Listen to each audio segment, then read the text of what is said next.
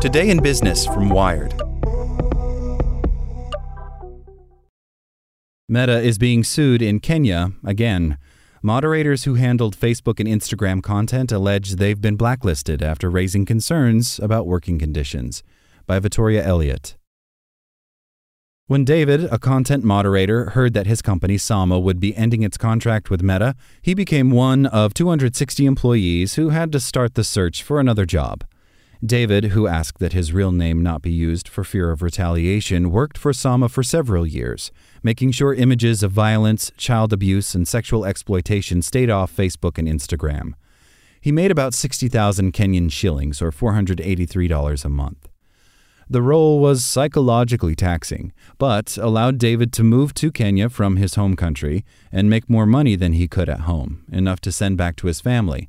He asked Wired not to reveal his country of origin to make it harder to identify him. And while David says the work was difficult, he felt he cultivated a unique skill set, which he hoped to parlay into a similar position at Majorel, the Luxembourg based outsourcing company that would be taking up the meta moderation contract in Nairobi. Majorel currently has content moderation contracts with TikTok in Nairobi and Meta in Morocco. Moderators there who spoke to Wired have said that the pay for moderators at Majorel is significantly lower than at Sama. But despite his experience and his ability to speak English and in demand African languages, David never heard back from Majorel. In fact, none of his colleagues at Sama, many of whom had applied to jobs at Majorel, were called for interviews or received offers from Meta's new contractor. There are rumors that Majorel is saying they're trying to avoid troubles, David says. If your profile has Sama on it, you will never be considered, no matter how qualified or good you are at what you do.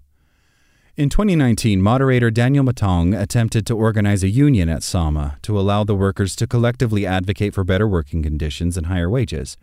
Motaung was fired, and in a lawsuit filed with the Kenyan Labor Court earlier this year, he alleges that Sama engaged in union busting and that its working conditions constituted forced labor and human trafficking. Sama has denied the allegations, while Meta has distanced itself from the case, saying that Motaung is not its employee and challenging the jurisdiction of the Kenyan court.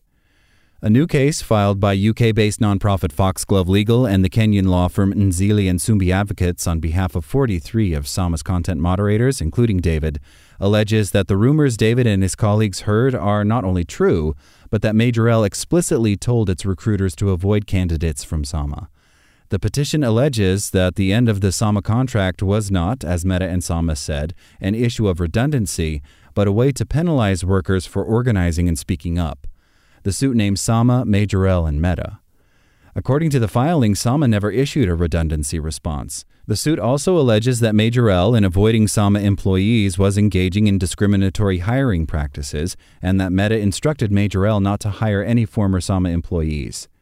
Meta spokesperson Ben Walters declined to comment on whether Meta directly instructed Majorel to avoid Sama employees. Sama and Majorel did not respond to a request for comment.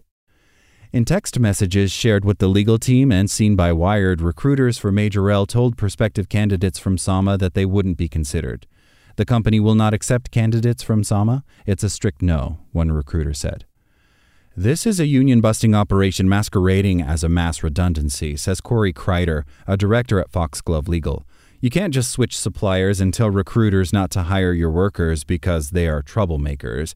That is, because they have the temerity to stand up for themselves.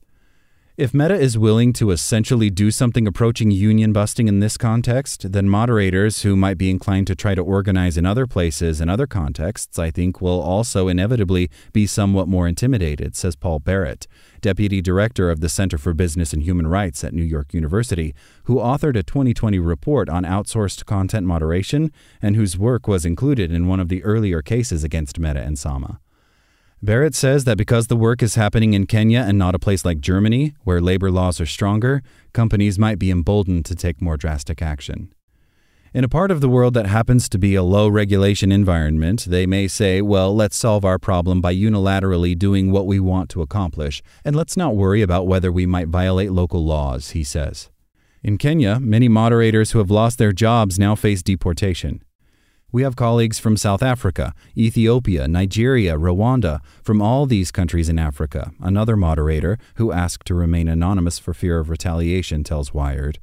Without their jobs, all of them will need to return home. We have colleagues with kids. Everybody had their own lives. Everybody seems desperate. This is the case for David. At the end of March, when Sama's contract ends, he will need to go back to his country, he says, unless he can find a job or an academic program that will accept him. I do not want to go back immediately, he says. Like what you learned? Subscribe everywhere you listen to podcasts and get more business news at wired.com/business.